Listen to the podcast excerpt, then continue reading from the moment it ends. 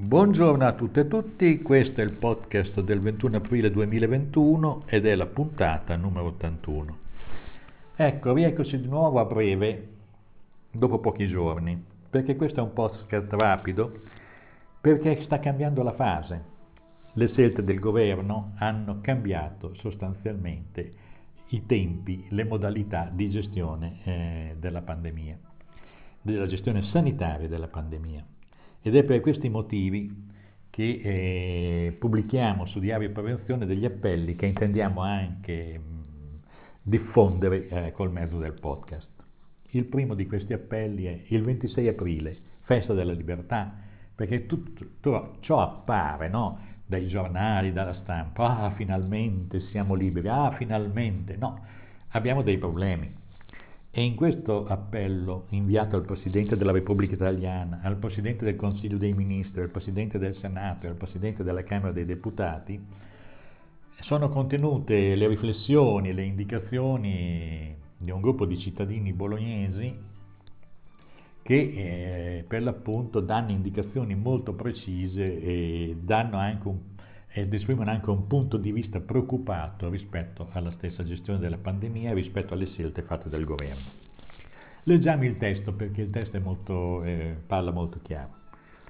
Davanti all'euforia collettiva che si è diffusa e che ha travolto le cautele contenute nella promessa di apertura del Presidente Draghi, ci sentiamo in dovere di sottolineare alcuni dati di realtà che purtroppo rischiano, se ignorati, di riportarci alla brusca caduta nella tragica ripresa dell'epidemia frutto, frutto dell'imprudenza dell'estate scorsa. I dati statistici ci dicono che all'altezza di una vaccinazione di circa il 13% dei cittadini, simile a quella di altri paesi europei, l'Italia accusa una mortalità da Covid-19 di 6,78 casi per milione di abitanti, con un'incidenza di 4,6 volte maggiore rispetto alla Germania. Senza considerare che la sola Lombardia conosce un picco di decessi superiore ai 9 giornalieri e senza tener conto che non si muove di COVID, solo di Covid-19, perché in una fase in cui gli ospedali sono impegnati quasi per intero nell'emergenza virus, altre malattie e altri interventi, pur urgenti per malattie gravi, sono rimandati con risultati facilmente immaginabili. Pur rispettando il dramma di tanti lavoratori, dobbiamo ricordare quanto accaduto meno di un anno fa, quando nell'estate del 2020 la riapertura indiscriminata di discoteche e locali pubblici annullò di colpo i risultati positivi raggiunti grazie alla spontanea adesione di singoli e istituzioni alle regole severe del distanziamento e del lockdown. Allo stato attuale, dei numeri di decessi, dei ricoverati in condizioni di emergenza e portatori sani del virus, che emergono dalla casualità di una campagna non sistematica di tamponi, l'ipotesi che di qui a pochi giorni si possa decretare liberi tutti appare insensata e rischia di farci ripiombare nelle tenebre di una situazione di tipo brasiliano, data anche la capacità del virus di modificarsi continuamente con varianti invadenti e micidiali, specialmente nel contesto dell'intensificarsi delle vaccinazioni con i relativi fallimenti. Leggiamo adesso eh, diciamo, i firmatari, Amedeo Alonso, Alessandra Baldini, Vincenzo Balzani,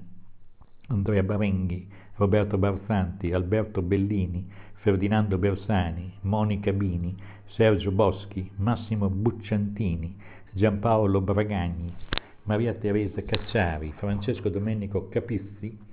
Giancarla Quadriani, Biagio Conte, Ludovico Do- Docimo,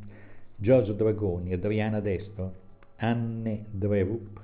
Giorgio Fabre, Giovanna Facilla, Giovanni Falaschi, Paolo Farinella,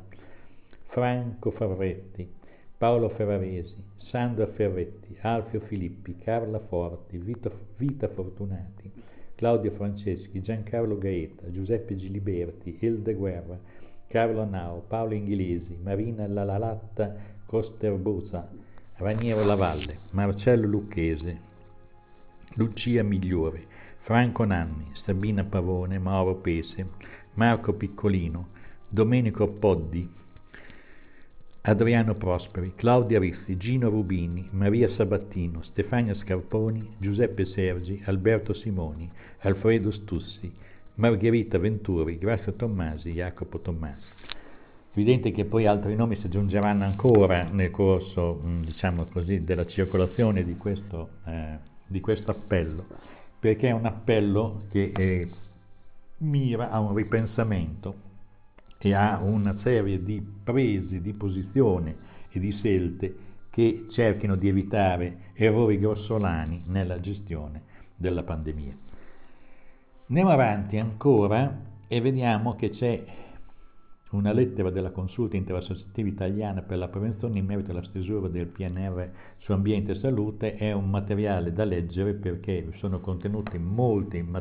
molte, molte proposte, visto diciamo, l'impoverimento che hanno subito i servizi di prevenzione e quindi si eh, configura la necessità che parte anche dei finanziamenti che vengono dal PNRR, detto anche eh, volgarmente Recovery Plan, possa in qualche misura eh, mitigare i danni che eh, il definanziamento cronico del servizio sanitario ha portato ai dipartimenti di prevenzione. Quindi vi preghiamo di andare a leggere. Leggiamo invece, eh, citiamo i rischi incalcolabili delle riaperture chieste da Salvini. L'autore è Ivan Cavicchi, grazie Ivan, diciamo, perché dal manifesto ha scritto questa cosa, e eh, è un articolo molto duro, molto preciso, che non eh, lascia e non fa sconti. Risulta del tutto discutibile che per rispondere ai sostegni economici che non si è riusciti a mettere in campo, dice Ivan Cavicchi, si debba rischiare di rimettere in moto la pandemia, in piena campagna vaccinale e per giunta alla soglia dell'estate. Scrive eh, sempre Ivan, vorrei provare a dare una definizione politica del rischio calcolato in base al quale, come noto, il governo ha deciso di dare inizio nella situazione epidemiologica data alle riaperture.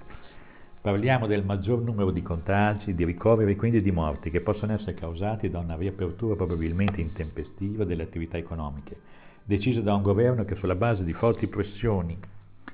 della piazza e della destra ha deciso, per ragioni di consenso, ignor- di ignorare le evidenze scientifiche disponibili. Se tempi se i tempi delle riaperture non sono più decisi, tenendo conto delle evidenze scientifiche, allora si può dire che il rischio ragionato alto non è che il tributo in termini di vite umane che il governo ha deciso di pagare alle ragioni elettorali della destra. Andiamo avanti, perché qualche secondo, perché eh, la pagina Non avendo ancora raggiunto una copertura vaccinale tale da giustificare nessun tipo di riapertura, siamo di fronte a una scelta azzardata e pericolosa che il Paese tutto potrebbe pagare a caro prezzo. Quindi è la scelta di Draghi di correre questo rischio indipendentemente da come poi le cose andranno effettivamente che stupisce, rivelando un premier molto meno pragmatico di quello che si dice e soprattutto meno politico delle sue reali possibilità. Un politico accorto e saggio un rischio del genere lo avrebbe evitato con tutti i mezzi, anche scontrandosi, se necessario, con le forti pressioni politiche interne alla sua compagine di governo. Nessuno, a parte la destra, obbliga il Presidente del Consiglio a discostarsi dalle evidenze scientifiche disponibili. Il governo avrebbe dovuto attendere di raggiungere una copertura vaccinale accettabile e quindi prendere tempo. Se il rischio che si corre tanto alto e se è evitabile, perché si possono fare altre cose? Allora perché correrlo? E perché le altre cose che avremmo potuto fare, per esempio,